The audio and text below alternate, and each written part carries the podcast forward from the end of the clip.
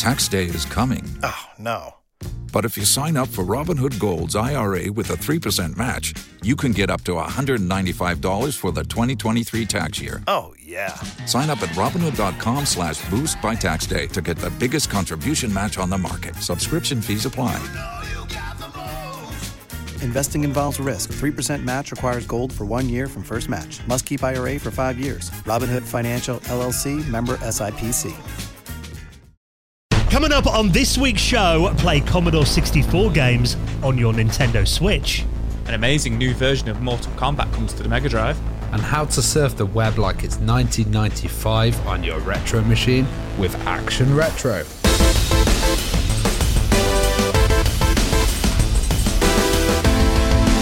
The Retro Hour podcast is brought to you each week with our good mates at Bitmap Books. Now, check out one of their most interesting recent books, The Games That Weren't. It chronicles 40 years of video game projects that never made it past work in progress. And check out more than 80 unreleased gems from the annals of gaming. You can check it out and the rest of their retro gaming books at bitmapbooks.co.uk.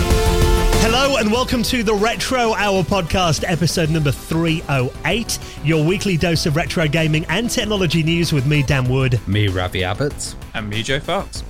And a very happy new year. Our first show of 2022. I just, I don't know. Like, I just, I'm flabbergasted that one is 2022, two, we're still going, and three, we're on episode 308, uh, which is just absolutely crazy. But yeah, first episode of 2022. Did you guys have a, a good Christmas and New Year? It feels a bit weird because we've not actually recorded in like three weeks, have we? Yeah, we've, we've, we've been away from this, haven't we? And it, it does feel odd because it's like it's the you know we didn't have a show last week, and it's the only time that we actually kind of miss a show which is like a one week break, and you, I'm just like, oh, what do I do? Yeah. Where am I? How do these buttons work again on this mixer? And I tell you what, though, not only is it our first show of 2022, but also it's a bit of a, an anniversary as well. Happy birthday, Mr. President! It is our sixth birthday show. Oh wow! week. I didn't even know that either. yeah, there you go. Six years ago since episode one of this podcast came out this week. So, uh, my God, what a ride it's been! But yeah, um, it's good to be back. It's good to good to start the year with a bang. Yeah, I mean, we've got lots planned already for 2022. Yeah. Plenty of incredible guests that we're in talks with at the moment. Getting a bunch of interviews recorded with some big names coming up on the show over the next few weeks as well. And uh, I must admit, I didn't do a load of retro gaming over Christmas. The stuff that I did was mainly on the Nintendo Switch. Mm. And that uh, we've got some interesting news to talk about about the Switch. Some Commodore 64 games might be on the way, which, you know, for me, as someone who loves the C64, very exciting news. And really because, I mean, we Christmas quiz, best of. We've got pretty much a month's worth of news to catch up on. So we'll get straight into that in a moment. And we're going to be talking about getting your retro computers connected to the internet, which, uh, if anyone watches my YouTube channel, you'll know that that is a bit of a hobby of mine. And actually, that's one thing that I did over Christmas. I managed to get my Commodore CD32 hooked up to the internet and did a little video on that the other week. I checked that one out and I was uh, very impressed with the the traction you got on the video, to be fair. Yeah. Really, really quick. And and it made me laugh. I was like, oh, that's a really good video, Dan. Like, well done. It's on like 100K already. And you were just like, yeah, I, I expected like 10,000 on that one. Yeah, I thought, yeah, no one's going to watch that one. I'll just put it out there.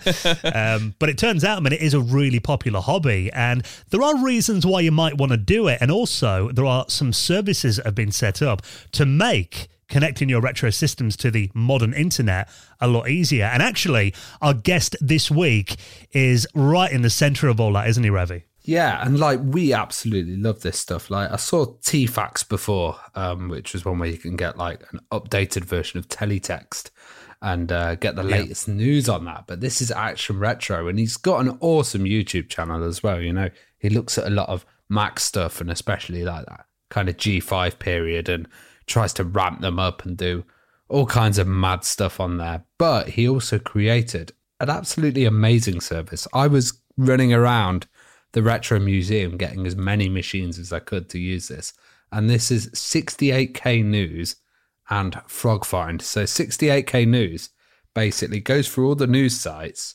It strips out all of the main information, all the headers, all the stuff that's not going to be compatible with your older browsers and it just turns it into a simple kind of text one, but also with images that will work on like your older machines. And FrogFind is like a whole search engine that does that, which pretty mean much means you're kind of opening up the whole internet. And uh, it's absolutely amazing that he's kind of developed this. And we talked to him about that. We talked to him about the old web as well, which is a, a thing that I know you're a really big fan of, Dan.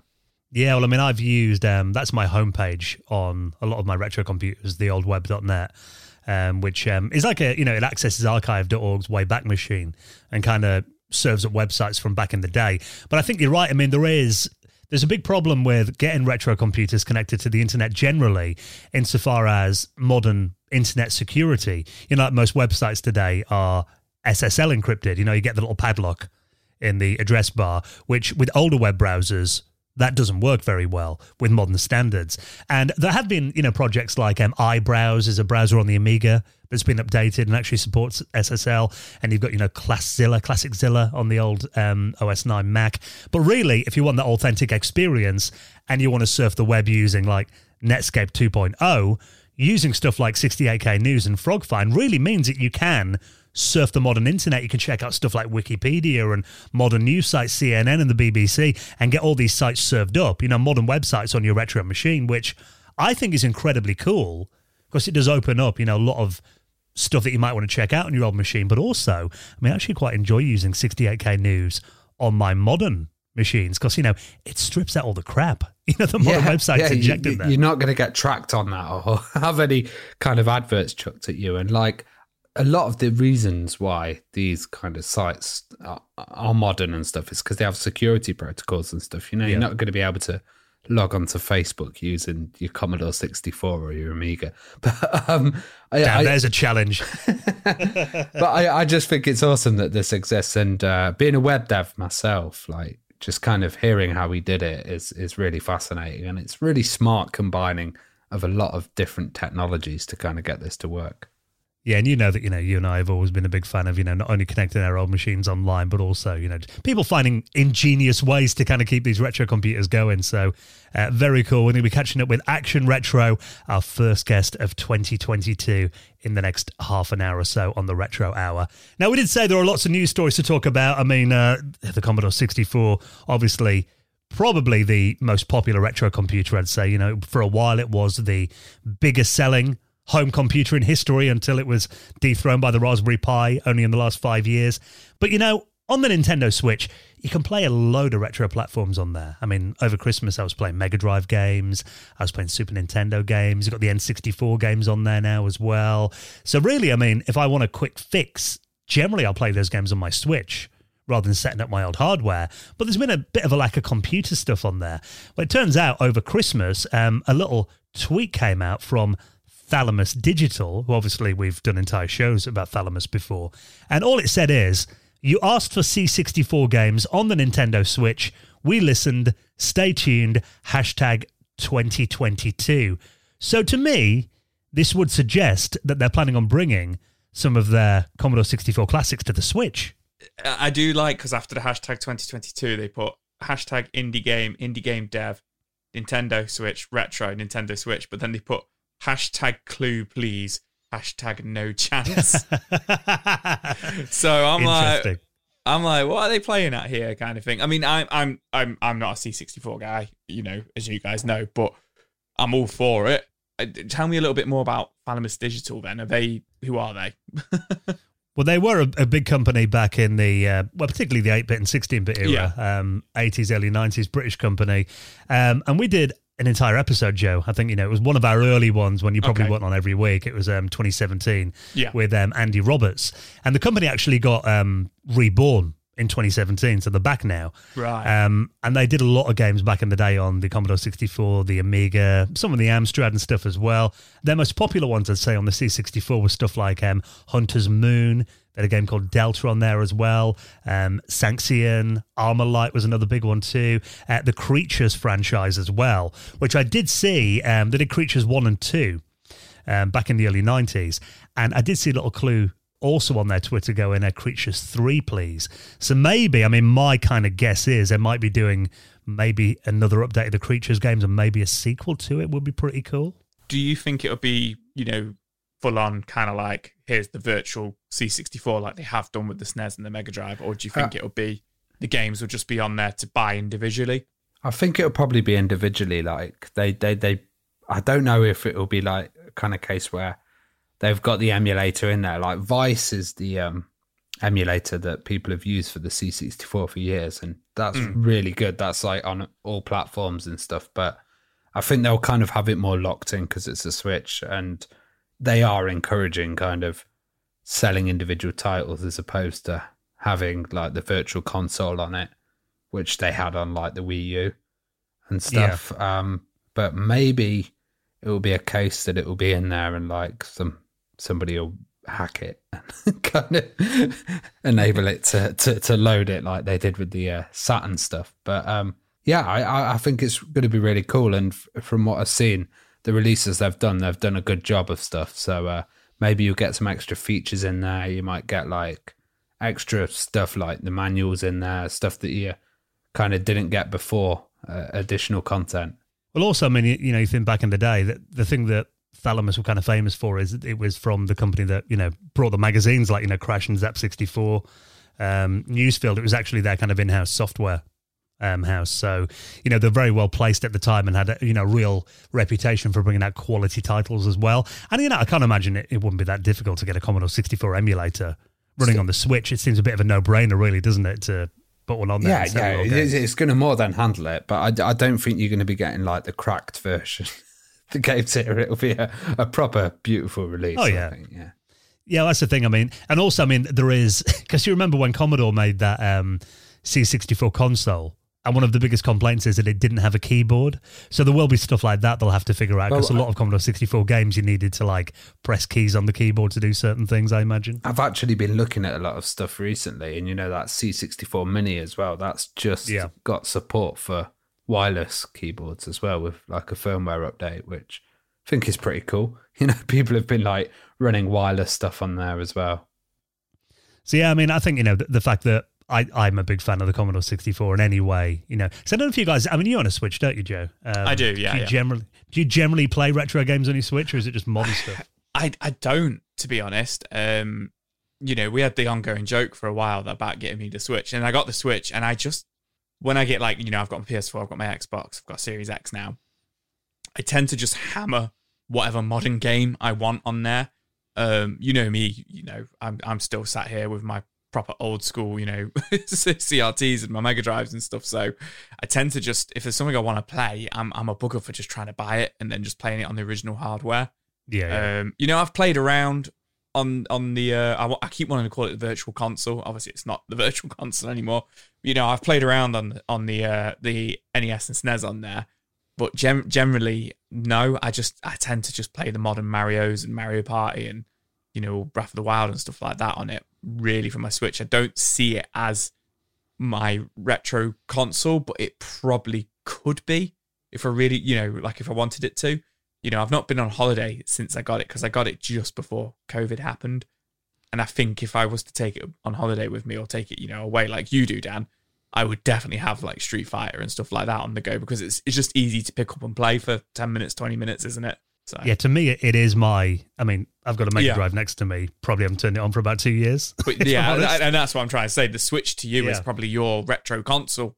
Isn't- yeah, my main not- one. yeah, it's your main console to play retro games on, whereas it isn't for me. Uh, and it has every right to be. Do you know what I mean? Because it has got so much stuff on there. Um, but I don't know. I just I just tend to go for the original stuff usually. You're You a know, next- purist, Joe. I, I'm a purist. No, I, I think I think as soon as I go on holiday, you know, we're on about going to Center Parcs for our wedding anniversary this year. It- I'll, I'll bring it along and I'll be hammering, you know, Kirby on it and you know Streets of Rage and stuff like that, no doubt. So That's that's the good thing about it, the portability. But like for me, I'd stick with the Wii U because that for me, with the Virtual Console, is like the ultimate retro games machine, and that's literally all I use it for. Like I play Breath of the Wild occasionally, but um, mainly just loading tons of retro games on there, and that is also my kind of main retro games unit.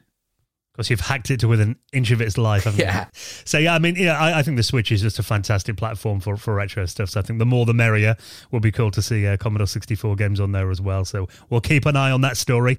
Now, speaking of the Mega Drive, this might be something that gets me to uh, bust out my Mega Drive again, get it turned on, and get my EverDrive up to date because it turns out that there is a new hack of Mortal Kombat that's actually even better than the original version, which, you know, from memory, I do remember the Mega Drive version of Mortal Kombat being pretty decent back in the day. But now they've uh, essentially put the arcade version of Mortal Kombat back onto the original Mega Drive.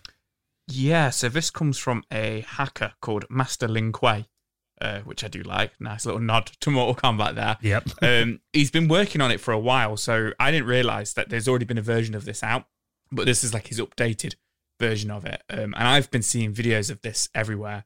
Uh, and even Dan, you were like, "You got to check this out, Joe. Like, go check this Yeah. out." Um, at a glance, it.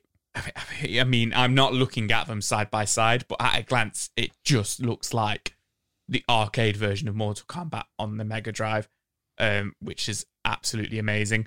Um, th- th- there's there's a full list of the things that he has done, but one of the main things is a lot of the sprites have been touched up and like Goro has been redrawn, so he looks more like. Because I always thought in the console ports he looked quite he looked quite dark, like the the shading and the shadowing on him and stuff like that. Whereas he looks more arcade perfect in this one.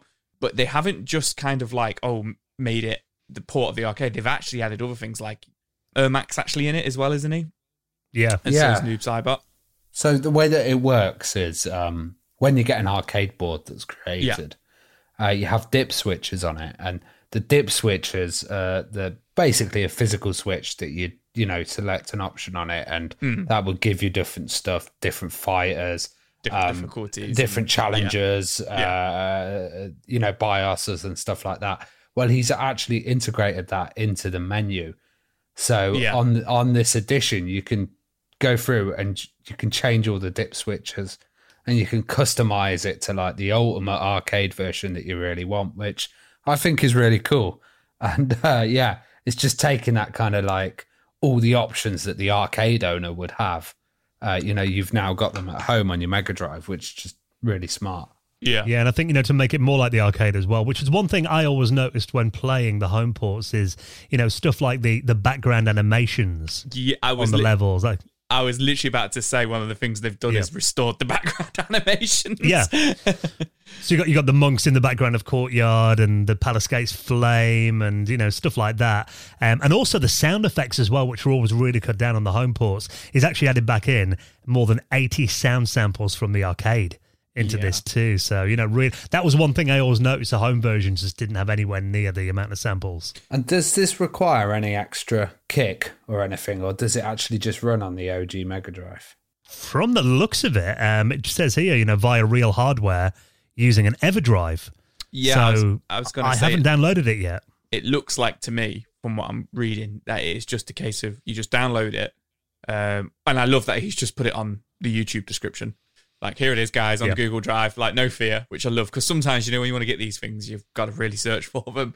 Um, but yeah, yeah, I think you just put it on an EverDrive. Um, Wow. And then boom, there you go. You've got the arcade version. Maybe Now, they it- didn't do it to this level because of the price of carts and stuff, and like having all those options in there, Yeah. and like you know, the EverDrive's probably bigger and able to to to to act as a bigger cart. That is a good point. I'm actually trying to give this a uh, a download now just to see how big the file is. so, yeah, and again, it looks pretty small actually. It is. Uh, let's click on get info here on my Mac. Uh, oh, it's four megabytes. That's four megabyte. Oh, okay. image. Wow.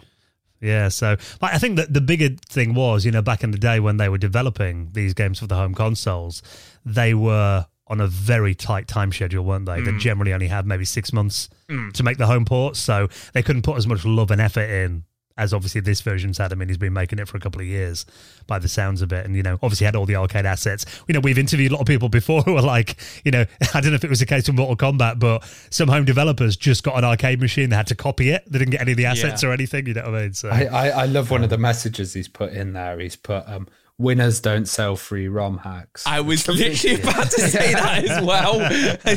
you keep doing that to me, but yeah, I just saw that as well. But yeah, this looks brilliant. I really want to. I say I give it a download, but I ain't got an EverDrive. There's me being a purist again.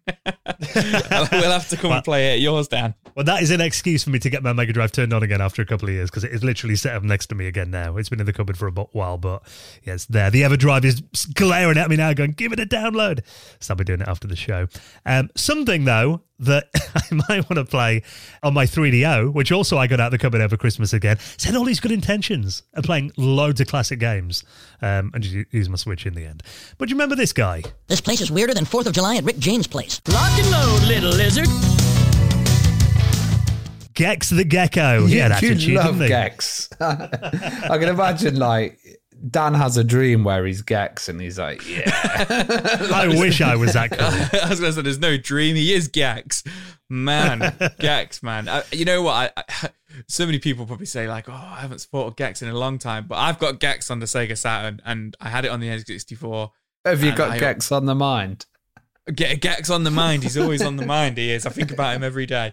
But no, this is really cool. Um, he he might might being the key word be making a comeback.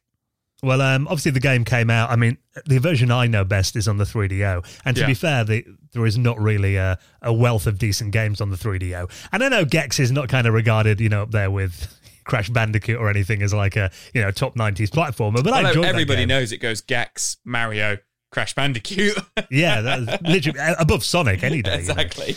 Um, but it was that era, you know, back in the early to mid '90s when it was uh, we had all of these animal characters that all had a '90s tude, I believe that era is known as, where you know you spit out a load of cheesy one-liners and stuff when you were playing it. Graphically, it was um, quite a nice game, I thought.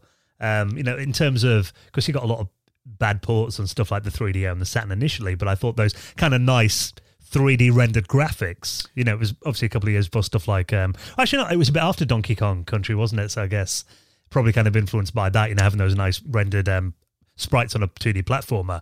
Uh, but actually in terms of gameplay, I always found it a bit tricky. I don't remember getting past the initial couple of levels very I- often I- on that game. I've played the Gex games in Gex 3D quite a lot, quite extensively when I was younger, and they are hard games. I always found them quite difficult as well. But the story here, um, which I didn't know, is Square Enix actually own Gex at the moment. And they've Yeah, they bought Crystal Dynamics, didn't they? yeah, they bought so Crystal Dynamics bought was bought by Eidos in the early 2000s, I believe. Yeah, then- and, and they did a lot of those early titles as well, Yeah. Crystal Dynamics. Yeah, and then Eidos was then Eidos and Interactive was then bought by Square Enix in 2009, and obviously Gex came with him. Now in 2017, Square Enix made a series of like Eidos properties available as part of a Square Enix collective, which was a program which allowed developers to create games based on old IPs for free. You know, you know these are for you to the public to use. So essentially, what's happened is Square Enix have they've done a, they've filed a trademark for Gex. Um, so the speculation is has somebody actually made a game using the Square Enix collective program Hmm. Of Gex, and it's actually quite good. And Square Enix are like, you know what, we'll put it out. You know, that's kind of like the theory. You know what I'm reading. Or it could just be they're just renewing him just because they own him and they Yeah. may as well.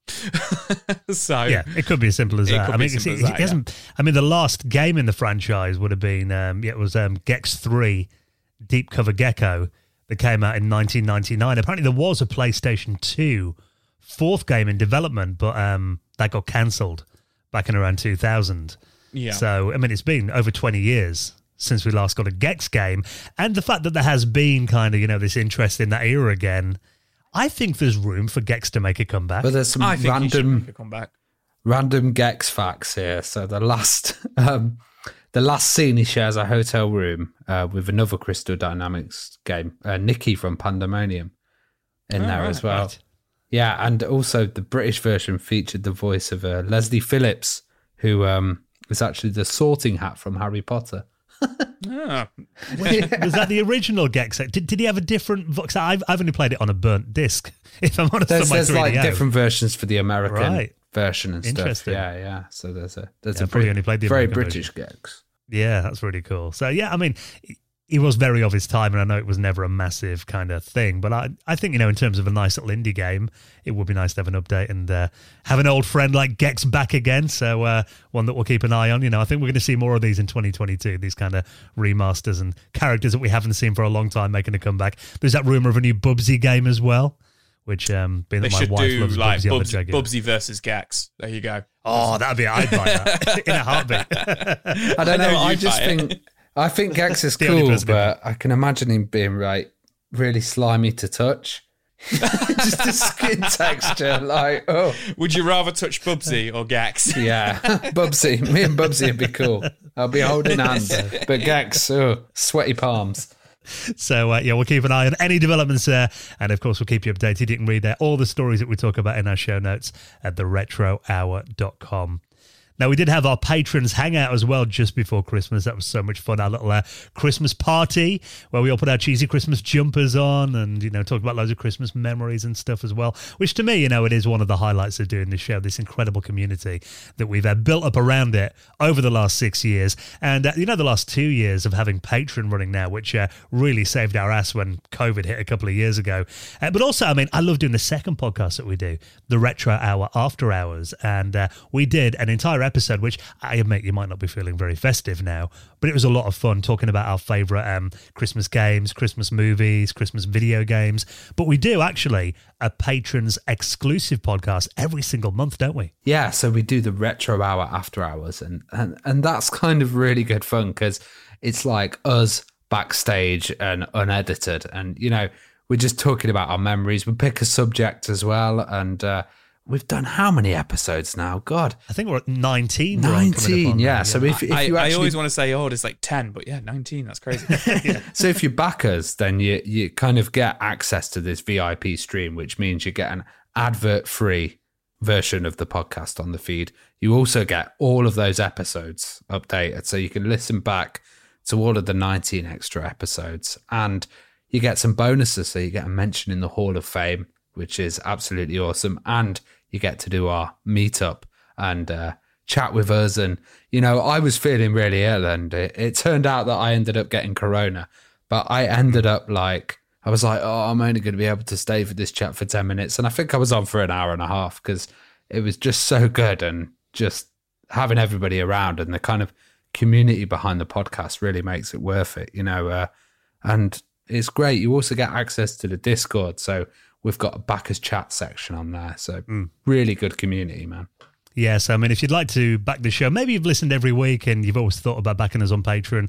Um, now would be a very good time to do it, actually, because with it being the uh, the sixth birthday of this show, all of our bills have just come out of our bank account this month. All the hosting costs, so you know, adds up to a good few hundred pounds. So um, it will be very much appreciated, and of course, get access to uh, all that extra bonus stuff. Join our hangout that's coming up in a couple of weeks' time as well. And uh, all you need to do is head to our website at theretrohour.com. And of course, we'll give you a mention in the most prestigious high score table in the world of retro gaming, the Retro Hour Hall of Fame. And a big thank you to the four new patrons that we've had throughout December, and that is Richard Lacey Txabi Alastruey Shiny Wolf. and Matt Beef, who all backed us on Patreon over the last month. We hugely appreciate your support. And if you'd like to join them, you'll find all the details at theretrohour.com, and it will be massively appreciated. Right, some more news stories to get through. Um, so much that we need to cover from over the last month. This was a really interesting article um, on IGN about, I mean, we've talked before about PDA add ons that were intended for the Game Boy. Um, it turns out there is another one as well. This one is called the Page Boy, and it looks way beyond the Work Boy that we talked about last year. Yeah, this is absolutely insane. And I think the idea behind this is fabulous. I'm so annoyed that they didn't go ahead with it. Um, so this works not, it's, it's an add on, basically, and it's like a PDA. You'd add it onto the back of your Game Boy. But what Yeah. it would do is, it would, i.e., the name Page Boy, it worked on the Pager network. So that's completely different to any of the kind of internet network or anything like that. The way that a pager works essentially is everybody receives the same signal. So that's how a pager would happen. Uh, It would, it would send all the messages out on a radio transmission to all of the pages, and then your individual one would have a code and it would pick up your individual message. So it kind of like Right. broadcasts out. So what this would essentially be would be a Game Boy add-on that you stuck on the back of your Game Boy.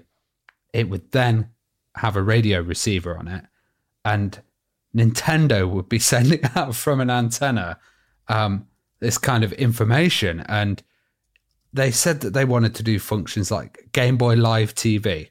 So it it would it would be a broadcast from Nintendo, but it wouldn't be anything like video or anything. But it would be like text information on exclusive up and coming products, but in real time. So you know, kind of like a WAP kind of thing you got on like- mobile. yeah, like a WAP thing, but you're kind of receiving it. Also, uh, like people are comparing it to the Wii Weather channel as well. Um, Yeah.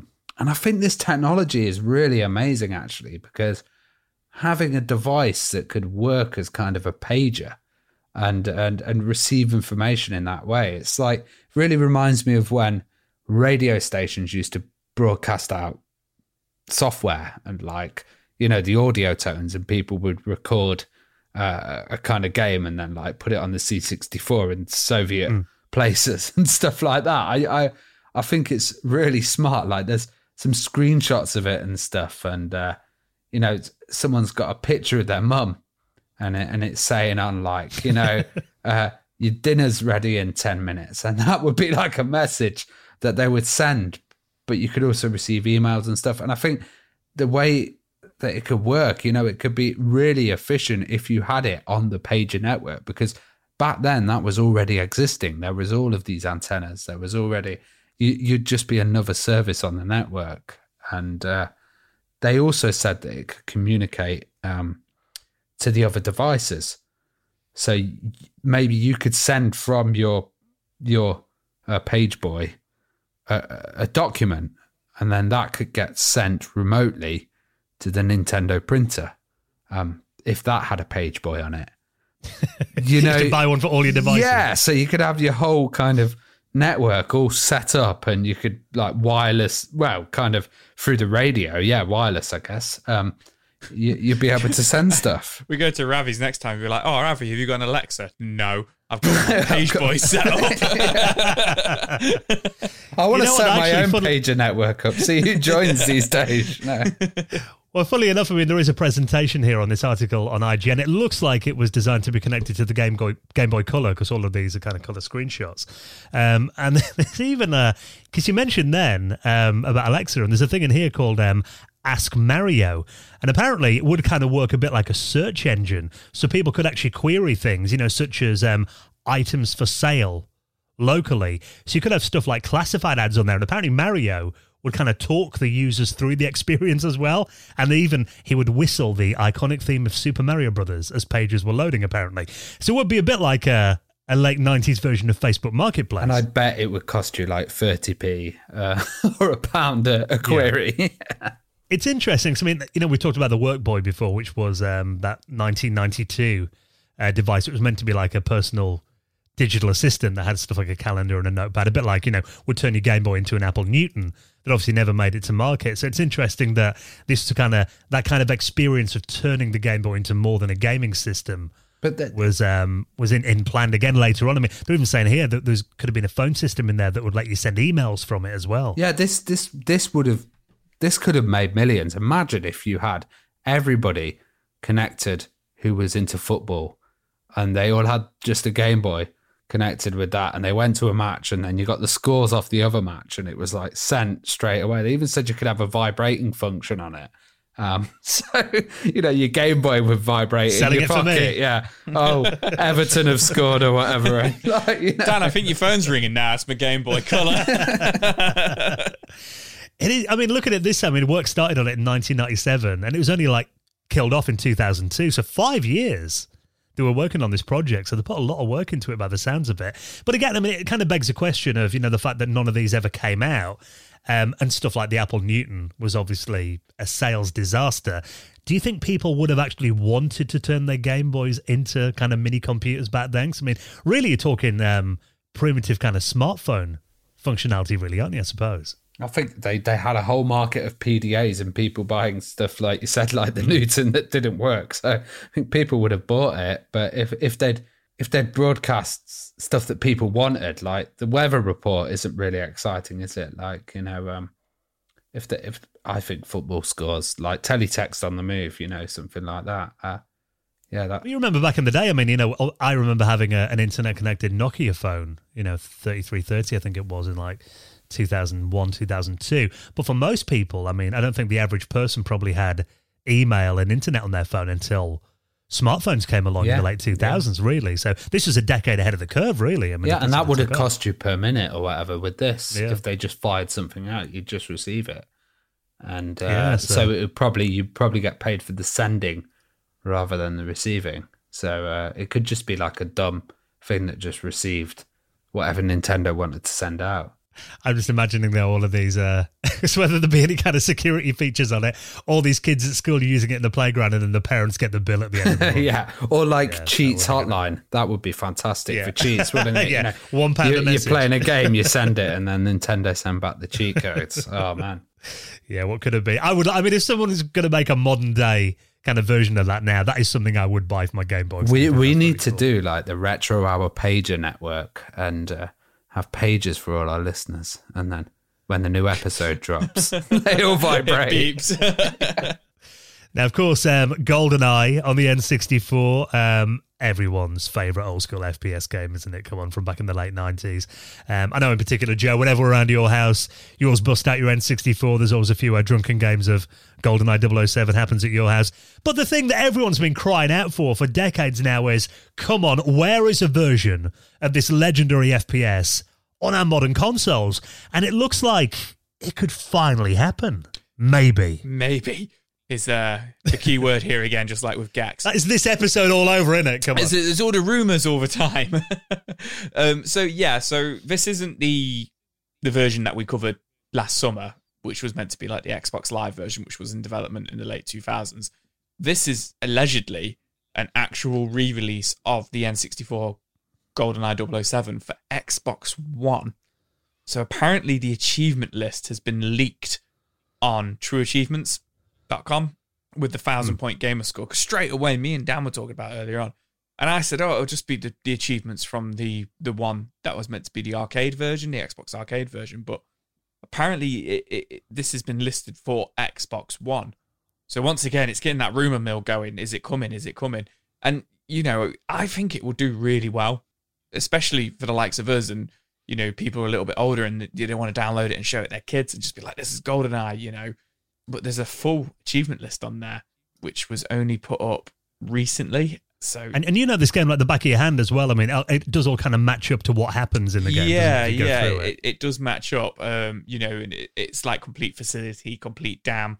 You know, it's got all the all the levels on there. You know what what are in the game and everything. So it does all match up, and it does look, you know, relatively legit.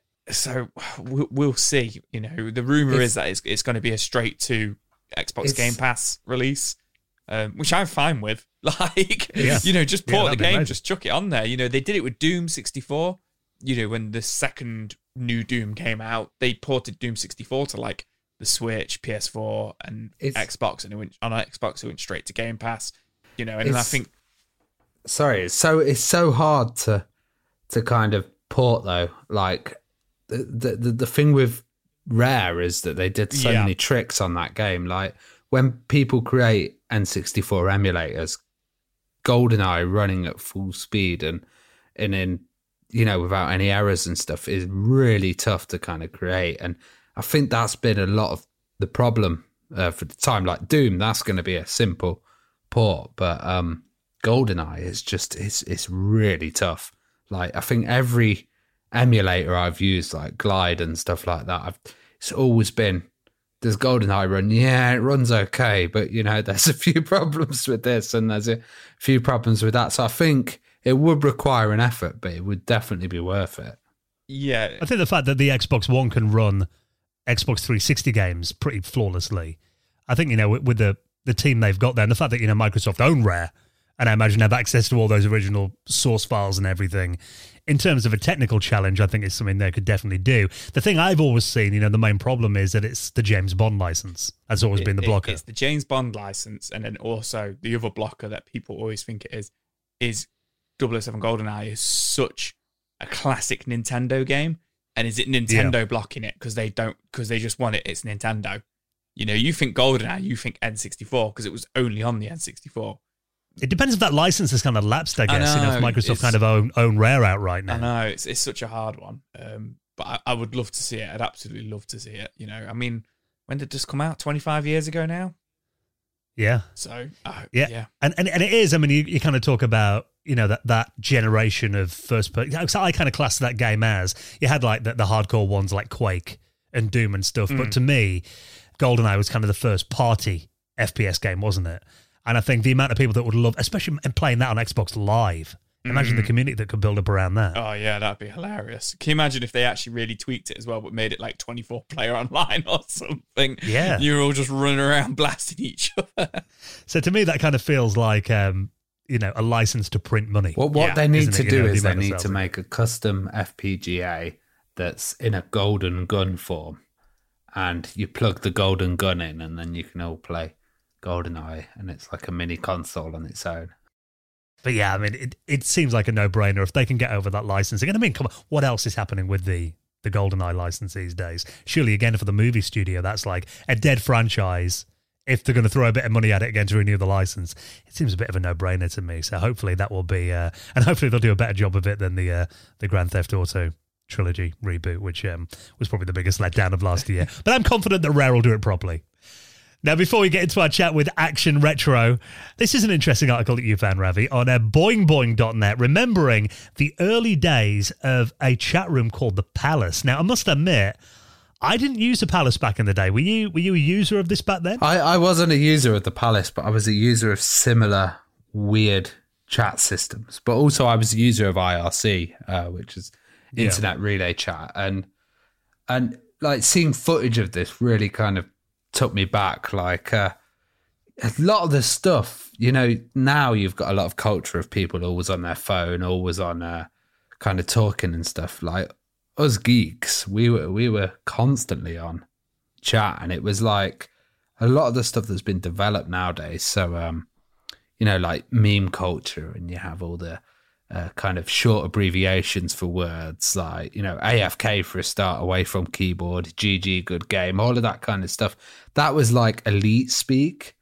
So uh, that that came from like the BBSs, and then it went on to IRC and stuff. And we used to do all of that. I used to remember people used to just know when you were online, and it was like it's a lot of kids kind of think that whole culture's really new, but that whole internet chatting kind of culture has been there for many years. And uh, I do remember when it kind of went from IRC clients and moved onto the web, you had all these kind of crazy additional features. And in like this palace, they've got avatars and uh, like sound effects that each of the people could have. And I do remember certain chat rooms where they tried to get this like interactivity in there. What what, what are you guys your guys kind of early chat memories? Well, I used to use something called um, WB. WBS, I think it was called, the Web Broadcasting Network or Service or something. I remember that like a load of chat rooms in there, including local chat rooms that you could go on. But generally, as soon as you go on, if you had a, a name that wasn't like blatantly male, you would just get you'd be a, a barrage of private messages. ASL. ASL. ASL, yeah, yeah. And he'd be like, "Oh, male seventeen, UK, disconnected." You know, every time. Um, but this this thing here, the Palace, though, I mean, this looks really cutting edge because this was from 1994, made by Time Warner as well, which explains kind of the the graphics of it as well. But like you said, stuff like avatars on there, it looks a bit like um, Second Life almost. You know, a decade before that. You know, people having avatars to represent themselves and cartoon characters and animation and that kind of thing. And it's kind of got that like GeoCities crazy look, like because all the avatars Yeah. are like, you know, there's no consistency with it, like like the whole early internet and the old internet. But yeah, it's it's kind of mad that that Time Warner did it as well. yeah, Joe. Um, I don't know if you were much of a, a chatter back in the day, were you? I wasn't. I wanted to be, and I, I remember my mum set me up on an AOL chat room once, um, and I must have been eight years old, nine years old, and it's just funny how you mentioned there straight away about like how all the, the the guys would just home in on anybody with like a female name, and even like eight years old, my only memory of it was somebody was called Basketball Babe, and I remember messaging him going like, "I like basketball." like, what's your name? kind of thing. Like, literally, literally not understanding like anything. just trying to talk to people in it um, to an imp- to a point which I guess is quite sweet, but also embarrassing that I couldn't type fast enough to like you know be in the chat room. So my mum came and sat next to me and would type what I wanted to say to people. Oh God! I, th- I think they were kind of nice for a bit, and then like you know you'd have regular characters in, and then every everybody kind of knew what people were like. Like especially on IRC, you know, we'd be sitting there on the certain channels, and someone new would come, and you were like, "Is this person going to last? Are we going to work them out?" And later on, like when Yahoo chat came in and stuff, and you had microphones on that, that's when it got properly crazy, and like people were. Do you remember talking on that? I just remember people playing like playing Britney Spears songs and the Backstreet Boys and that on Yahoo chat. That's all I ever remember seeing, and then people screaming over, "Turn it off!" That's all I remember. yeah, yeah. Well, the, the thing chat. is, you'd have these, you'd have these people, and it'd be winding up. It was the kind of starting of trolling and stuff, and you'd have these people. Yeah. And they'd start off really quiet, and then they'd get really angry, and everyone would start laughing on the chat room. It's like, yeah, I guess it's the start of that kind of toxic culture, that uh, kind of stuff. But um, I must say they were a lot more fun chat rooms. Like we're so used to now messenger groups or stuff like that, and it's just the kind of normal day to day. Like we actually use it to chat. Back then, it was like to show off or to like you know meet girls or whatever. yeah. Yeah, Discord seems very tame in comparison to uh, Yahoo Chat, I must admit. So, um, yeah, nice little memory there if you want to check out that really revolutionary service, which I hadn't heard of, the Palace. Um, a nice little video actually behind the scenes of it um, on this article on Boing Boing Net that I'll link up along with everything else in our show notes at theretrohour.com. Now, if you're listening on um, a podcast client, maybe Google Podcasts or Spotify or Apple Podcasts, look, reminder, because we've not had many reviews recently, um, if the platform that you listen on allows you to leave a little review, that is a big way that you can help out the show um, and really help push us forward a bit more in 2022. We'd really appreciate your help. Just a couple of lines, you know, little nice five star reviews, always appreciated. If you can find time to do that, that will be hugely, hugely beneficial to us. Um, so we really appreciate anyone that leaves us a nice little review. And now let's talk about getting your retro computer computer online, and lots more old school memories with our special guest, Action Retro, next on the Retro Hour podcast.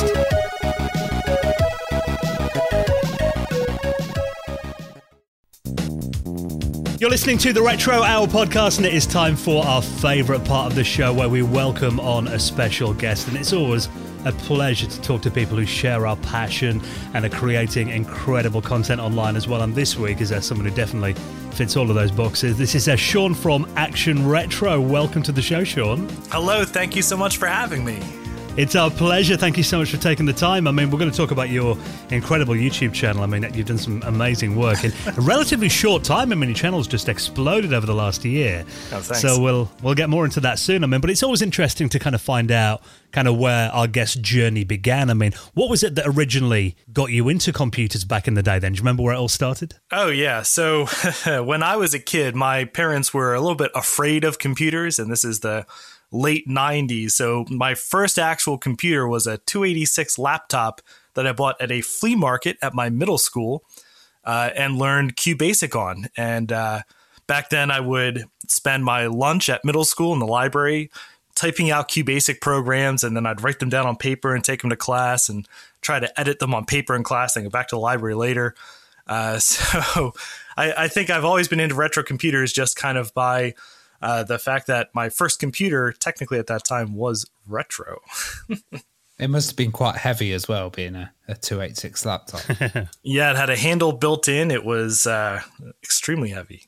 Well, uh, your channel is is we'll say your specialist subject is Mac. Yeah. What, what what's your kind of history behind Mac, and uh, did you have access when you were younger to to any Macs? Yeah, so going back to that when I had the 286 laptop, a lot of my friends had Macs, and I was insanely jealous of all those cool computers. And uh, you know, some some friends had the all-in-one compact Macs with the bright, sharp black and white displays, and then I had friends with the Performas and stuff, you know, playing Lemmings on cool color displays, and was always very jealous of them. Um, my first actual Mac that I owned Again, bought it at a thrift shop, was a blue and white G3, probably about the year 2000. And that was my daily driver, uh, actually, for a long time. Well, I mean, over here in the UK, I mean, really, Apple didn't start to, I'd say, properly take off into the mainstream until around then. Um, I remember using like a, a, classic Mac when I was about seven years old at my auntie's print shop. But I know in America it was a bit different. Over here we had stuff like you know Commodore and Sinclair and Amstrad that were kind of the dominant home computer platforms. But I know a lot of developers over there started on the Apple II, for example. That had a very big history, didn't it? I mean, have you kind of realized how influential the Apple II was on your studies? Oh yeah. So when I was a very little kid, elementary school. I think my very first computing experience was on an Apple II they had a lab set up. Actually, I remember specifically our middle school was right across the, the field from our high school. So our computer teacher had an Apple II, and he had us all gather around and said, Wait, watch this. I'm going to send an email to the high school. So he typed an email on the Apple II, sent it, and it took maybe 10 minutes to transmit to the high school. And I remember thinking at the time I could have walked there faster than this email transferred. Uh, but I did think it was amazing that you could do such a thing. And then probably I went back to playing Carmen Sandiego. Well, like Apple IIs were really expandable as well, weren't they? Like yeah. out, out of the Apple range, they were the one that you could probably probably add more mad mad stuff to. Yeah, yeah. Looking back at it now, it's kind of amazing how expandable they were uh, with the slots and you know people even building their own cards for them and that kind of plays well for them even today with people building so many aftermarket parts uh, like CF card hard drives and, and RAM expansions and Ethernet cards, which I have in my Apple II, which is pretty amazing. Uh, so yeah, definitely an expandable machine. Well, I mean, when you started getting into Macs, I mean, obviously you mentioned the G3. That was, um, you know, right in the middle of the, the PowerPC era. Were you much of a Mac gamer back then? And like, what kind of games and genres did you find were quite at home on the Mac? Yeah, so I, have always been a very mediocre gamer. So um, I, I, played a lot of games and I was never very good at any of them. Um, actually, after I got the G3 at that same thrift shop, I found an LC575, which is an all in one compact Mac, but it has a big, like 12 inch uh, color Trinitron in it, which is a beautiful display. And that was my first experience playing Warcraft. Um, so that kind of got me into liking old school games like that. Um, uh, probably some of my favorites. I mean, any like playing Rogue on the original on original compact Macs in black and white. I mean, that's a very addictive game, and I can play that for hours still. Um, and then I also like a lot of, you know, uh, what they call MUDs, which are multi-user dimension online multiplayer text-based games uh, and you can play those on a potato if you wanted to. But I used to spend mm. a lot of time playing those games on on kind of old computers that I could get connected up to the internet, find an Ethernet card for, and play MUDs. Well, obviously, when you got into the Mac around that era, um, early two thousands, Halo, I imagine, must have been an essential game. I mean, that obviously started a a whole new era for for gaming on the Mac. Was that something that you were you're a fan of or you saw at the time? yeah, I'll say I was a fan of it and also horrible at it. Um, still horrible at it today. I'm I'm terrible at first person shooters. Um, actually, my my friends and I, when I was a kid, a lot played. Uh, we like to play Hexen and Rise of the Triad uh, multiplayer. Uh, that was the first like 3D first person shooter multiplayer game I ever played. Uh, probably never killed my friends once. Uh, very, very bad at these games, but definitely a bit of nostalgia for it. And I do have Halo installed on a bunch of my old Macs even today, and still terrible at it. Well, let's talk about your YouTube channel then. Um, what made you decide to start a channel? And I'm looking here at your channel. And I mean, you started at the time recording this. I mean, uh, less than two years ago, 24th of January, 2020. Over two million views on your channel, nearly 30,000 subscribers. So, I mean, you must be thrilled at how quickly it's grown. And what do you think kind of the secret of your success is? well, I'll be honest. Uh, I'm very surprised by the the success of it, um, and extremely grateful and humble for how many people seem to uh, enjoy the random tinkering that that I like to do. You know, I, I've been watching retro YouTubers for a long time, and like I was saying at the beginning of the show, uh, I've been a fan of you, Dan, for a very long time. Uh, and I, I, still remember watching your video way back in 2013 where you put that Amiga online with browsing the internet with it, and that you know kind of blew my mind and kind of rekindled a little bit of that retro computing spirit. I got a couple vintage com- vintage Macs over the years, and I had some that had been sitting in my mother's basement at, at her house for a decade or so. Went and got those, and kind of. Uh, I guess it was right before everything kind of locked down. I thought, you know, I've been tinkering with these computers. It might be fun to, to show them off a little bit. Uh, so why don't I try to just make a couple of videos of it? And then I thought maybe you know I could challenge myself over over lockdown to uh, see if I could make one video per week and release it. So I've kind of just been trying to do that, and uh, I wound up having a ton of fun in the process. I wound up meeting a lot of new people. Uh, made some actually really good friends. Steve Mac eighty four, Mike from Mike's Mac Shack. We just went to VCF East and had a display with some of our modified and, and prototype machines and stuff.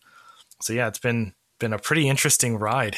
Obviously, the pandemic, you know, been a disaster for m- much of the world and yeah. economy and everything. But I think a lot of people have found the time to kind of rediscover passions and devote a bit more time to it. So definitely some positive stuff's come out of it. Yeah, yeah, that, that's it. That's exactly it. You know, extra time on my hands and kind of rekindled the passion for really tinkering with these machines and modifying them, you know, which is what I did when I was back back in high school, you know. Uh, I remember trying to build a Mystic upgrade, but I couldn't find a color classic, but I had the LC575 motherboard ready to go. You know, and now I finally have the parts to to probably do that. Are there any other kind of Mac channels out there as well? I know there's a Macintosh librarian, a big shout to Kate, and uh, there's a, there's a few others. Any ones that you watch? Yeah. So Macintosh Librarian is a great one. I think she's doing stuff that no one else is doing, you know, in covering some of that software side and the early learning side. That's a fantastic one to check out. Uh, Steve Mac84. Uh, that's a fantastic channel. He does a lot of live streaming of repairs on Macs and, and recapping them. And, and if you want to learn a lot about how a Mac works, that's a good channel to check out. Another one in that vein is uh, Branchus Creations. Uh, a lovely man from Australia who does similar stuff, recapping machines and talking about the the tech behind them. And Mike's Mac Shack is another good one that I'd I definitely recommend. I love uh, Crazy Ken's videos as well. Computer Clan, he did some great Mac stuff. Oh yeah, he has stuff. he has some wonderful machines. Yeah, yeah. and next stuff too. Love his stuff on the Next Cube.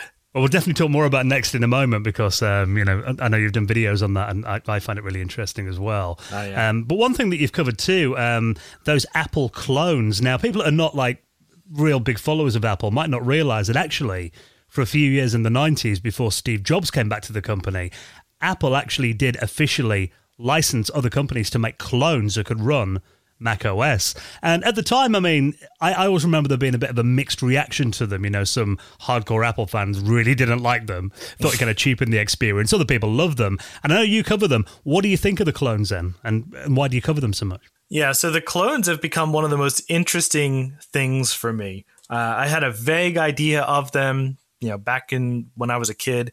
Uh, but now to really, you know, have some and really understand the, the whole story behind it you know Apple's kind of desperate grab for market share at you know at their lowest point, and then it backfired so spectacularly in that the clone started competing just for Mac's own high end market share, and then Steve Jobs coming back and and kind of you know shrewdly taking the clone program away by finding a loophole in their contract about operating system versions. It's very very interesting.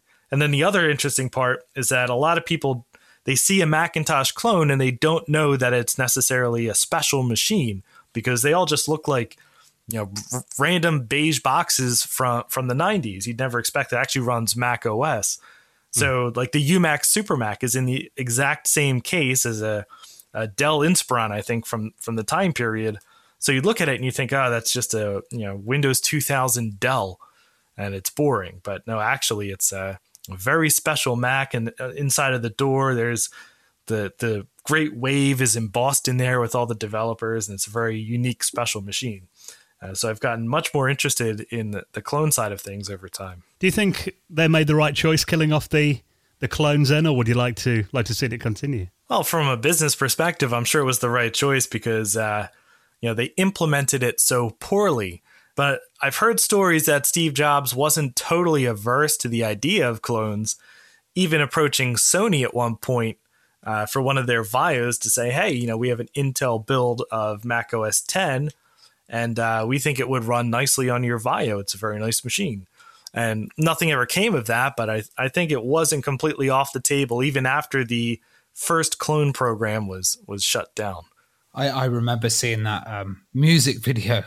I think I think we're a clone now. Um, if, if our listeners haven't checked that out, they should. Uh, and that was a kind of John Sculley period, wasn't it? Yeah, yeah, and uh, Michael Spindler and um, people not remembered very fun- fondly by Mac enthusiasts. Well, I, I was wondering, you know, that whole period, it was like there was a foundation of a lot of things coming out then, and uh, stuff like emojis and stuff like that, and uh, uh, the Apple Newton was one mm. as well. Um, w- would that ever be something that you would like to cover? Yeah, I actually have an Apple Newton, um, the eMate, which is the laptop style. I, I find that machine very interesting because it's kind of a foreshadowing of where Apple's design language would go with the translucent plastic and everything. Um, so I find the, the eMate 300 a very interesting machine for that reason, and also because it's very low powered and it runs on a different architecture, and uh, it has expansion and you know PC card slots, so you can connect it to the internet. Uh, so that's one that I'm probably going to make a video on in the future. But the the PDA style Newtons themselves are also very interesting, just because it's such kind of a weird product, and also kind of a precursor to something that would come along much later the iPhone. You know, when talking to other Apple fans um, of that era, you know, the 90s, obviously a very troubled time for Apple, you know, with stuff like the Newton that, you know, failed and everything. And then obviously Steve Jobs came back, the savior, saved the day. I mean, you know, in a kind of an alternative timeline, I mean, where do you think Apple would be if, if Jobs didn't come back then? Oh, that's a very interesting question. You, you know, Apple was kind of on the fence at that time about who to acquire to save the company, whether it's Steve Jobs and bring in the next technology, or they were looking at Be to bring in BeOS to be the a different version of Mac OS, you know, kind of an alternate version of Mac OS. Uh, so I always thought it would be funny to take um, an old iBook or MacBook and install either BeOS or or actually the modern version of BeOS called Haiku, which is mm. a pretty cool operating system. That's kind of the continuation of BeOS to put that on an Intel Mac and make kind of a an alternate universe MacBook Pro. Yeah, that was a very interesting time. That would be very cool. I mean, I love BeOS anyway, but I think they made the right choice going for next. Yeah, yeah, probably did. I think I think there was talk of BeOS being ported onto the Amiga stuff like later on where they were trying to look for a future pack. Maybe BeOS was kind of getting sold around everywhere. Yeah, I think they had banked on the Apple deal pretty hard. And when that didn't go through, then it was, you know, what do we do now? So I think they looked at lots of platforms and, and you know, they already killed their own hardware project, the BeBox. Uh, and BeOS was already ported to different architectures. So I think they were kind of flailing around a bit looking for a new home for it. You mentioned the BeBox there as well. Don't know about you, but that's definitely one of my kind of dream machines on my oh, hit list. Yeah, yeah. I saw one at VCF East. Guy had it using it as a terminal into some other machines.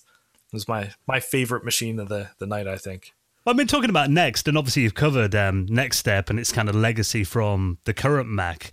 Um, tell us a bit about your interest in Next then, and um, what you've covered.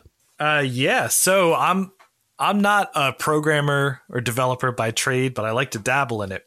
Uh, so I had written a few iPhone applications ages ago.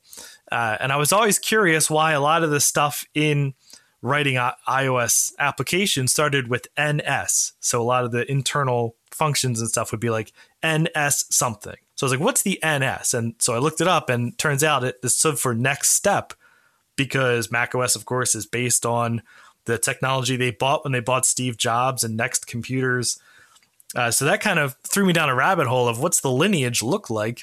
And uh, I've always been interested in that.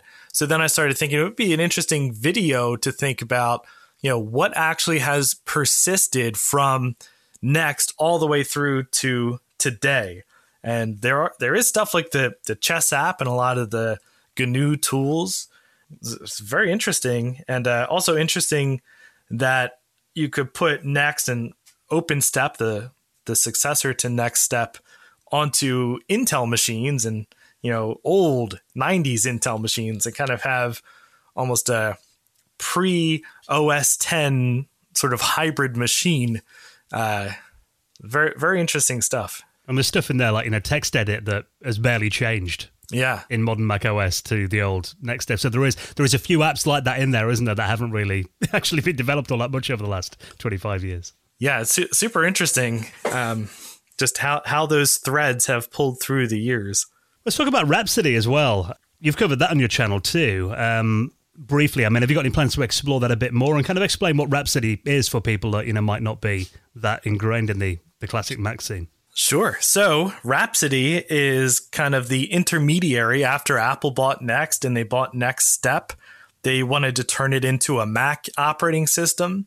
Uh, so the first thing they did was just slap a new coat of paint on it and call it Rhapsody uh, with some other tweaks and software and stuff. But basically, they made Next Step look like classic Mac OS. And what's really interesting about that is there were builds for Intel. So you could run Rhapsody on, say, a ThinkPad or an old Compaq, which is what I have. Uh, and super weird to see, you know, classic Mac OS on a an old Compaq Contura. Um, and uh, you know, there's a lot of the underlying technology that's in Mac OS today and Mac OS 10, you know, all carried through from Rhapsody, and then which carried through from Next Step. So a lot, a lot of people really loved that operating system back in the day. There's websites online still that proudly say, you know, built by Rhapsody and or built with Rhapsody, and they, have all sorts of Rhapsody software trying to to keep it alive, uh, even though it's quite a long time past. Do, do you think like the high quality of the next stuff kind of really passed through? Like even just the design of the case itself, um, you know, being perfectly square and the the monitors as well, like they were really high quality. Uh, do you think that kind of passed on and r- really helped Apple? Oh, absolutely. So I think when Steve Jobs was at Apple in the last few years he was at Apple, he got a lot of pushback on on his perfectionism on those machines. And, you know, people, you know, pushed past him to put fans in there and expansion that he didn't want. So when he went to Next and, st- and started Next, he got to kind of do exactly what he wanted with no one telling him no. So he kind of built his absolute over engineered dream machines that were exactly what he w- wanted. So when Apple acquired Next and then brought him back, he kind of had that experience of everything that worked and didn't work from that to really bring the, the quality up because Apple's quality when Steve Jobs came back was not really something to write home about uh, with fragile beige plastics and everything. So Steve Jobs came back and was able to build beautiful quality machines with um, also with much less compromise than some of the very early Macs. So yeah, I, I think Next and, and Next Legacy lives on in the quality of Macs today for sure. And do you think um, the kind of state that Mac was in, it was it was easier to do that kind of cut with that platform and then move straight onto the next new architecture, which is a really tough thing to do for a computer company actually. And and Apple Apple does it more than anyone actually. Yeah, uh, I think it was probably Steve Jobs' force of will more than anything else, and and Apple's desperation.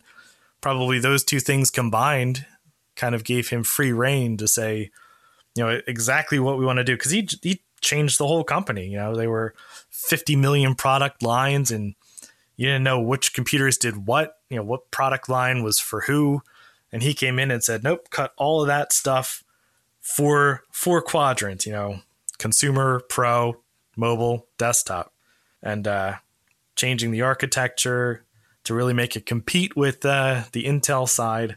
You know, I, I think Steve Jobs' force of will played a big part in that, and and I think that DNA still lives on today with the M1 architecture and and all the cool stuff they're doing today.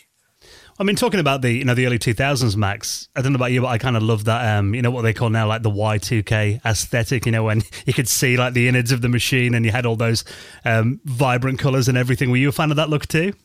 Yeah, I was a huge fan of it.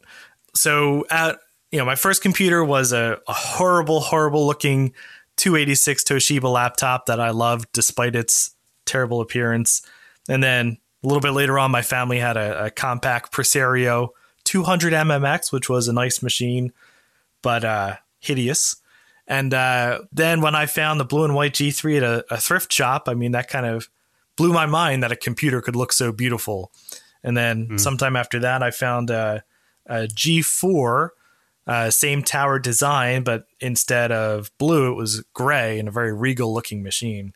So all of that design I absolutely love. And then especially stuff like the G4 Cube, where they really went all in on design, even going backwards a little bit with the compromises, but you know, just beautiful machines from that era. Well, you often cover kind of modifying um, Macs on your channel as well, classic machines. What are some of kind of the the maddest, most crazy modifications you've done or seen? yeah, so uh, again, when I was maybe in high school, there was a site called AppleFritter, which is still online, but I don't think it's updated anymore. People would post lots of modded Macs and all their paint jobs and hacking CD-ROMs into things that never had a CD-ROM. Uh, so I kind of got the itch for that from there, AppleFritter. So today, that's one of my favorite things to do with the old Macs is to modify them. Um, I try not to modify them visually too much unless it's already been changed or destroyed. So an example of that is what I've called the cursed Mac. So it's a Macintosh SE30 that I found online, someone locally selling it was already spray painted black, and someone had already tried to remove the spray paint with sandpaper. So there was really no saving the case. So I tried to take it further. So there was a CD-ROM hacked into it. I changed the CD-ROM. I kind of tried to fix it up to the best version of the original modder's vision of that machine, and then now I wound up putting it into a clear case with some LED lights, and I, I put a slot loading CD-ROM drive in there. So that's probably the maddest one. um, but still on the inside, it's an SE SE30 with a, a 68040 upgrade. I, I, was interested in seeing that uh, power power computing machine that you had as well, and uh, you know you put the Sonnet card in there as well. It's it's amazing to see the speed that some of these um, third party cards actually achieved. How come they were so fast compared to the actual main releases? Yeah, it's amazing what those third party companies figured out too. Like to get, you know, machines that were otherwise not upgradable to be upgraded to G3 and G4 processors using like the cache slot and stuff. Luckily, the power computing was built to be upgraded, so it has just a processor slot, uh, meaning that you know pretty much as far as a third party wanted to take it, they could. They just had to build their own board that could talk to that slot. So uh, a one gigahertz G4 was the fastest thing that came out for it, uh, but really the sky was the limit. But yeah, it's it's amazing how much of a transformation you you can have. You know, taking it from 180 megahertz to a one gigahertz G4 with just a simple swap of one board that was designed to be user replaceable. Uh, kind of not quite what Apple's going for today, I think, but pretty incredible. Yeah, even those um, Macs at the time, it was dead easy to get inside them. You, literally just a latch and you could open them. It yeah, was, uh, yeah. yeah, complete contrast to what we get now. well, let's talk about PowerPC a little bit, because obviously that was kind of Apple's main architecture for about well, about a decade, really, from the mid '90s to the mid 2000s. And I know you cover a lot of PowerPC stuff on your channel. And you know, I personally, I, I was a 68k user, then I saw PowerPC come onto the market, really impressed with it, and I thought it was going to kind of be the future. Are you a fan of the PowerPC era, and why do you think it didn't last then and they had to change? Yeah, I'm a big fan of the PowerPC era. Um, I remember for a long time I had a G4 Titanium PowerBook as my daily driver, even well into the Intel era. And I, I remember when they did the switch from PowerPC to Intel, and it almost felt like we were losing something special. Like we had our own architecture. Uh, the you know if you believe the marketing they would always say you know it's not a competition of megahertz you know a power pc chip running at half the speed could outperform the intel chip you know. It's yeah. not a war about gigahertz it's about the the architecture. So if you really bought into that and then all of a sudden they go oh well, switching to intel then that's kind of disappointing. But uh, did have flaws you know power pc ran hot and uh, kind of hit a limit of how fast they could push them. Um, but it's still, it's just the, the computers, I think, felt a little more special back when they were a PowerPC, also because, you know, they looked very unique. There was nothing else like them on the market. And, and they had this special chip on the inside that had a lot of hype behind it. So Were you holding out for a um, a G5 PowerBook? yeah, yeah. Well, I, I know uh, that was probably impossible, um, but I, I definitely wanted a G5 Tower back in the day. I remember seeing them back when we still had computer stores, uh, seeing them on display and being absolutely amazed at the the performance. I've got, I was going to say I've got a G5 now, and you don't have to have your, your heating on when you've got it in the room. Actually, it's quite yeah, useful yeah, in the winter. yeah. I have a G5 that I was using as a server for a while. Uh, very loud and very hot. Well, I, a thing I love about your channel is you use um, Minecraft as a kind of bench marker, and Yeah. it's it's really cool because a lot of these machines were out um, before Minecraft actually came out. Um, how you found that, and like, is it just amazing to kind of be, be running Minecraft on some of these machines? Yeah, uh, I don't know why I find it so funny. It's just kind of something anachronistic about running, you know, this kind of modern game that you see everywhere today. Granted, we're running an old version of it on PowerPC, and and Minecraft has been out for a very very long time. Um, I think my my favorite thing, of course, is running it on the Power Computing clone and Yeah, getting a playable frame rate. Yeah. Yeah, because I think, as I said in the video, you know, Notch, the creator of Minecraft, was still in high school when this machine came out. uh, so many, many years off from actually creating Minecraft. Uh, so to be able to play and connect to a, a Minecraft server and talk to people from this machine from 1995 uh, is just something very fun about that. Well, you and I are definitely kindred spirits. You know, I speak as someone who um, wasted most of yesterday afternoon trying to get an Amiga 1200 hooked up to Wi-Fi for no discernible reason, just because I wanted to get it online. And you've done videos about getting your retro systems online. I saw the, the Apple II one that you did recently. What's the appeal for you about getting these old computers hooked up to the internet? I think it's the same appeal as, as playing modernish games on them. Just something anachronistic about getting them online, talking to stuff, and just seeing how far you can go. Um, you know, wh- whether you can browse some web web pages or even get some some use out of them, like like reading the news or something. You know, it's it's also something quite peaceful to just sit and use an old computer without any distractions and maybe chat on IRC which there's still IRC channels that are active, like the 68K MLA has a very nice IRC channel. So very nice to chat about vintage Macs on a vintage Mac. It's just a lot of fun to see how far you can push this old hardware. Well, I know you've done some projects to kind of make it easier and actually make you be able to get more out of these old machines online. I saw one video that's titled "I rebuilt the the internet for old machines." So tell us a bit about the projects that you've worked on then to kind of improve that experience. Yeah, so to that end, um, you know, the biggest thing preventing old computers from accessing the internet is just the weight and complexity of modern pages. But you know, you don't need all, all of that JavaScript trackers and nonsense to to read text on a page. An old computer can do that just fine. Uh, so I built um, 68k.news, which is a way to parse down Google News into it's just the text and links and, and images. Uh, so it works just fine on you know Netscape 2.2 is what kind of what I targeted when I was building it.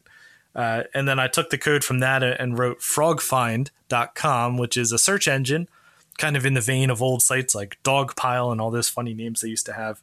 Uses the same technology to break down DuckDuckGo search results into just extremely basic HTML2, and also to break down if you click through to a search result, it puts that search result through the Firefox reader library to break it down into just text and basic HTML, and then converts all the links to that as well. So you can actually browse pretty much the entire internet as long as the pages aren't too crazy with their JavaScript. It's, it's pretty interesting to just click around, search for stuff, read articles, click through a website, read the news, just all from Netscape 2.2, just like in the old days. And, And- it works better than I thought it would.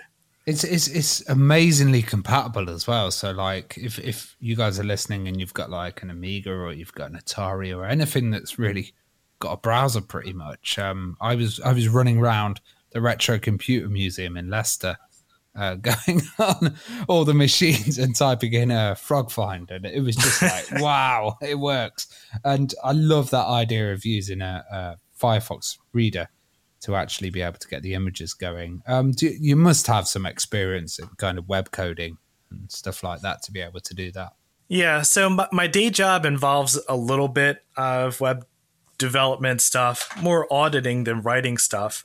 Um, so it was a little bit of a, you know an interesting exercise to learn more. I, I wrote it pretty much in PHP, so it was interesting. I had to I had to learn a little bit to be able to do it, uh, but it was a fun project, and I, I'm so happy with how it turned out. Do you plan on doing any any other kind of things like that? Maybe a, a Twitter client or a podcast audio streaming or something? Yeah, just uh, full full motion video on a classic Macs. No, actually, that exists. There's a lot of people doing projects like that. Yeah, yeah. So there's MacFlim. Somebody is already doing um, full screen dithered video for vintage Macs. And one idea was maybe you could get YouTube videos to play if you have enough hard drive space to download the video and then run them through that MacFlim library. So uh, there's a lot of cool stuff I think that's possible with a lot of the stuff that people are doing and sharing in the, the retro and vintage Mac community. Well, are there any other sites or services that you use to make life with an old machine online easy? And I, I often use a website called uh, The Old Net, which um, is kind of like it takes archive.org's Wayback Machine, repackages that so you can view it on an old school web browser. Is there any other like services that you've used like that to, to kind of improve the experience? Well, when you first started asking the question, the Old Net is the first one that popped into mind. Uh, that's a yeah, great, great, great resource. Uh, and a super nice guy. And he also makes the Old net uh, serial Wi Fi modem, which, if you don't have any other way to get your old machine online, that's a great way to do it. Other services like Macintosh Garden is kind of the go to for old Macs to get old abandonware software. And uh, the site is accessible from your old machines. Can be a bit slow. There is some JavaScript on it. So, actually, the way I kind of get software onto my old machines now is I'll use Frog Find to locate the download page on the Macintosh Garden and then go directly to it to download software. Uh, but definitely, Macintosh Garden is a great resource. So, out of all of the kind of Macs that you've used and play with, um, what's your favorite model? And also, what's like the one that got away? You know, the machine that you you really want to get your hands on. Wow, that's a tough question. I love them all. if you show me a vintage, any vintage computer, I love it. is it is it the Apple one? That's the one that you uh, that you really want. well, honestly, the Apple one, I'd like to get one of those kits to build it yourself. I saw the 8-bit guy did that, and uh, that would be an interesting experiment to to learn more about the the fundamentals of computing. But as far as machines that I own, I think the Cube is my favorite um, because it's so compact and easy to take out. And also, I've put the uh, two gigahertz G4 upgrade in there, and I've upgraded the video card, and it has uh, 1.5 gigs of RAM, so it can run pretty much anything. Um, so that's a fun machine to play with. Uh, as far as the one that got away, uh, I don't really have one that got away, but trying to find something like the TAM would be really interesting because it's such a horrible computer, but also such an important like milestone in the Mac, kind of technically the last all-in-one Mac, and you know something that Steve Jobs absolutely despised. So it's kind of the best of classic Macs and also the worst of that kind of you know just make it up as you go design, design by committee. Tell us what the TAM was for people that don't know. Then it was like a 20th anniversary Mac, wasn't it? Yeah, yeah, the 20th anniversary Mac. It was an all-in-one machine with a color LCD, more or less a power book, just standing up all the time. uh, and it was hideous. You know, some people like it, but I'm not one of them. Um, I like it for more of what it represents and and somewhat of its capability. It can be G3 upgraded, which I'd love to do. And didn't have like a, a Bose speaker or something? I remember it was a very premium product and way too expensive for most people. I'm looking the introductory price here. Um, it would be equivalent of over twelve thousand pounds today to buy one of those. Yeah, I think I remember reading that if you bought one, they had somebody actually drive it to your house and set it up for you. So you wow. had like a white glove service bring it to you. And then uh, when they gave one to Steve Jobs, uh, the the story goes that he just threw it in the garbage uh, at the convention hall. Everyone clambering to get it out because like he, he's moved out the way, we can get twelve grand for this thing. Yeah. you mentioned about the VCF and uh, you know, I was actually planning on going to that VCF East um, all those years ago before it got cancelled uh, with, with COVID. What was it like to kind of come to those events and uh, you know you know get out there again and uh, kind of see everyone? I guess you didn't have a channel and a presence before, and now after the pandemic, you you come to VCF and suddenly uh, it's a whole new world. Yeah, so I've never actually been to a VCF uh, exhibit proper. I've been to their flea market before and, and spent too much money, um, but the VCF exhibit was incredible. It was a ton of fun. And there was a lot of people there and a lot of cool exhibits. I got to play with the big IBM mainframe, which is one of those things I wish I could have, but you know, it's the size of a, a small car, so probably will never own one. Um, but lots of cool machines. There was a Macintosh XL, which is the rebadged Apple Lisa. Our setup, I had a bunch of my uh, upgraded Macs, and then my friend Steve from Mac 84 had a couple upgraded Macs, and and my friend Mike from Mike's Mac Shack actually had a prototype iMac G5, which is probably the coolest iMac G5 I've ever seen because technically it's more capable than any iMac G5 ever released. It's the fastest version of it, but it has a card CF card reader and SD card reader that was removed from the final design. So it's pretty interesting machine. Yeah, so much fun seeing so many people just talking at length about these vintage machines. You know, I learned a lot from other people uh, who who know more than me about vintage machines, which is very cool. So definitely a ton of fun. You find the time just runs away with you at events like that, doesn't it? Because you just uh, spend all day completely geeking out. It's amazing. Oh yeah, getting up at six thirty in the morning uh, and then spending all day into the evening there for two days straight. Yeah. Let's just get back to the the Mac because I know there might be people listening to this who maybe you know want to get into the retro kind of Mac scene. Are there any kind of essential upgrades that you should do when you get a, a classic Mac to make it more usable today, or any really impressive upgrades that you've seen for these machines? Yeah, so the, there's a ton of upgrades out there for Macs. Um, it can be kind of confusing because there were so many Macs released, so it can be confusing to figure out which upgrades fit which Macs. I think if someone's just getting into collecting vintage Macs, the most important thing to ask is what do you plan on doing with them? What are you nostalgic for? Are you going to pick up one of the classic black and white Macs? Or are you going to pick up a later PowerPC color? Maybe you're into the, the Jony Ive era and translucent plastic. So, really, the, the first thing to do with any of them is to get as much RAM in there as you can find. And then you're going to have a much better time running whatever software you're nostalgic for and then some external upgrades are, are often uh, a good idea, like uh, the floppy emu. Uh, if you have a classic black and white or or old old Power Mac, a beige one, because then you can very easily get software onto it, which is often the most difficult thing to do. Uh, it's a lot easier to use a floppy emu than to try to get that thing connected to the internet and find the right Ethernet card and, and everything. But then really the sky's the limit. There's a lot of stuff out there you can shove in these things. And when you do get those machines online, obviously, you know, 68k news and FrogFind, that's going to help you out loads when you yeah. get on the internet. Fantastic. Well, um, what's coming up on your channel next? And have you got anything kind of planned in the pipeline we should be looking out for over the next month or two? Uh, I definitely have some some interesting projects that I'm excited for in the pipeline. I have some Apple II stuff that I'm planning on doing. Uh, there's a company called MacEffects who just had a Kickstarter for a, a clear case for Apple II and I got the one that will allow me to build a stealth Apple II GS. So that's a computer I've always kind of coveted the Apple II GS and the Apple II case. So that's something on the pipeline. And we've got some more stuff with the Cursed Mac and external video on the Cursed Mac. I just found a, an external video card. So I might actually be able to achieve my dream of playing Duke Nukem 3D on a black and white compact Mac. So very excited for that too. Oh, wow. very cool. Well, Sean, keep up the incredible work on the channel. Um, obviously, we'll link it up in our show notes if anyone hasn't checked it out yet. Um, an essential watch, you know, not not just for Mac stuff as well. You cover all kinds of things on there. If you're into retro computing, um, definitely give the channel a look. And we really appreciate you uh, coming on and geeking out with us for the last hour or so.